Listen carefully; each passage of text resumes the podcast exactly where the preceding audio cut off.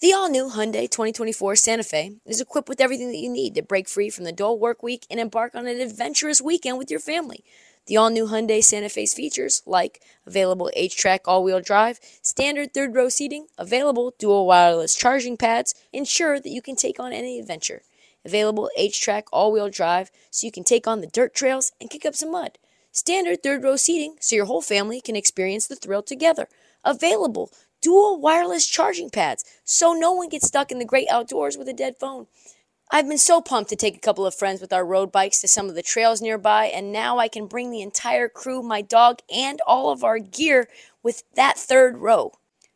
Learn more about the new Hyundai Santa Fe at HyundaiUSA.com. Call 562-314-4603 for complete details.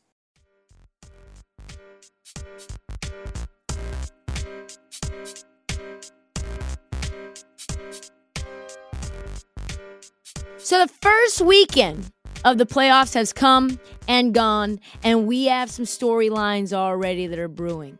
What I'm going to give you is my three things that I found interesting from each of the series, beginning out west, ending with my breakdown of the Warriors and the Kings, because as you know, I'm in the grind and I am in Sacramento. Uh, but I did want to get you caught up first. So let's start out west, where three of the four series got interesting really fast. Let's start in Memphis Lakers Grizzlies. Fascinating game. Fascinating game full of good, bad, and mostly ugly for the Grizzlies. Uh, they end up losing to the Lakers uh, 128 112. So it was a blowout, folks. They they pull out a road win. They steal home court from the number two team in the West. And yeah, I think a lot of people saw that coming right? I think a lot of people said the matchups don't favor the Grizzlies because there's no Steven Adams, there's no Brandon Clarke. and what is Xavier Tillman going to do? He's going to get eaten alive by Anthony Davis. But the way that it ended up happening was in a way that nobody did see coming. So here are the three things that I took away from this game. First, the Lakers beat the Grizzlies on their home court despite the fact that Anthony Data Davis got injured in that game. It nullified him essentially in the second half. That was huge. Everybody says that if Anthony Davis isn't healthy, this team is cooked. They were not cooked when Anthony Davis could not lift his arm. He was out there in the second half, barely able to function, and he was a non factor offensively in the second half. So, despite that, this team can win without him in the short term. Second, the Grizzlies dared the Lakers role players to beat them, and they lost. They did. Rui Hachimura had 29 and six, mostly on uncontested shots. In the post game, Desmond Bane admitted that was slightly a flaw in our system. Let's see if Rui can do it again. These role players, we're going to make them beat us every single time. But the problem is, Rui only has to do it for one game. He did it once. They got their job done. And now the Lakers, all they have to do is continue to hold home court. And understanding the Laker role players means looking at LeBron as well, because LeBron, another thing to think about, LeBron just took one shot in the fourth quarter only. Why? So that he could get the ball to Rui Hachimura and Austin Reaves. They were combined nine for 10 from the floor in the fourth quarter. Think about that. LeBron James, the fourth quarter man, the clutch man himself, deferred to Austin Reaves and Rui Hachimura, and it paid off. So if you're the Grizzlies, thirdly, you must be in panic mode because Ja Morant hurt himself. Not only did he hurt his wrist, he's doubtful for game two and maybe longer, but the truth is that he was hurt five minutes left in the game and he just really wasn't a factor in that game. J- Jaren Jackson Jr. played really well. He had 31, 4, and 5, and they still got dog walked. You're going to need big performances out of Jaren to just compete. Imagine how much things can change. The Lakers were cooked. They didn't even look like a play-in team. And now it feels like they could possibly sweep the Grizzlies. Let's move on to Heat versus Bucks. What happened there? I mean, in a nutshell, Giannis got hurt before, you know, the second, I think before the first quarter even ended, right? He seems to be okay. It's a tailbone issue, but they were getting blown out before Giannis even left the court. He'll be banged up, of course, in the in the short term moving forward. But listen, man, if you don't have Giannis, you're essentially a seven seed. The Heat had a, a lead pretty much all game before and after Giannis left the court. Giannis might miss game two. Tailbone injuries are no joke. I mean, Steph Steph missed I think 10 games uh, with a tailbone injury. He had to wear a diaper when he came back. So it's going to be really interesting to see what happens with Giannis. More importantly, though, Tyler Herro broken hand. Drained a corner three with a broken hand, out for the rest of the playoffs. Massive loss to the Heat. The Heat are one of those teams that when they are streaking and when they are hitting threes, they are really, really good.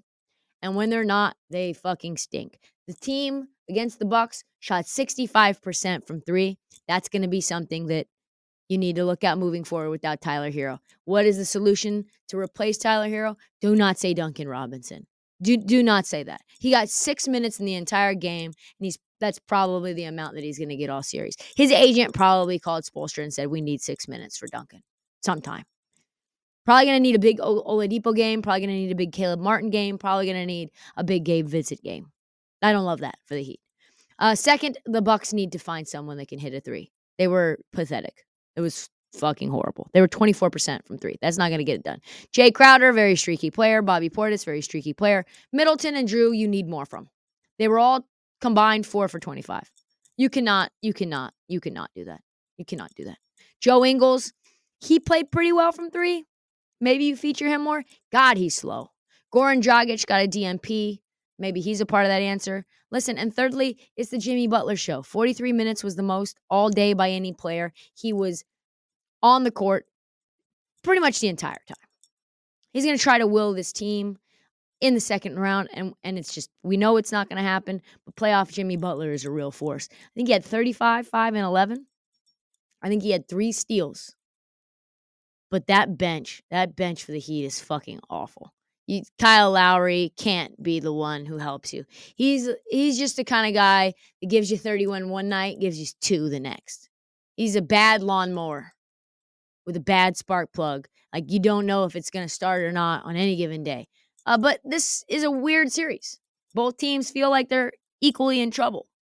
Felt very, very sure that the Bucks were going to be able to take this in five, maybe even in four. But if Giannis is out, I don't know. They live and die with Giannis. If he's hurt, you rest him as long as you can as necessary, but hopefully not so long that you can't crawl out of a hole. Very, very interesting series. Did not see that Heat win coming. Clippers versus the Suns.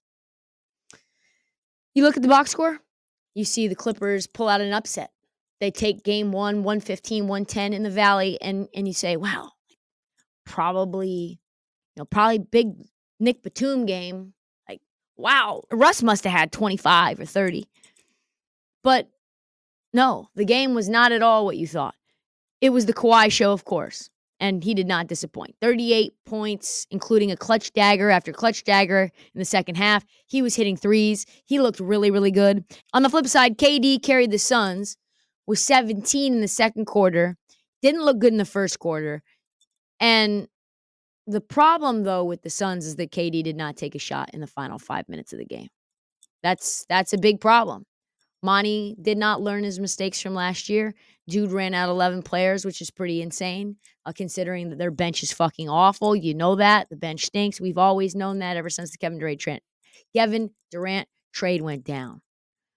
We do not need to see Landry Shamet and Ish Wainwright in clutch time. We do not.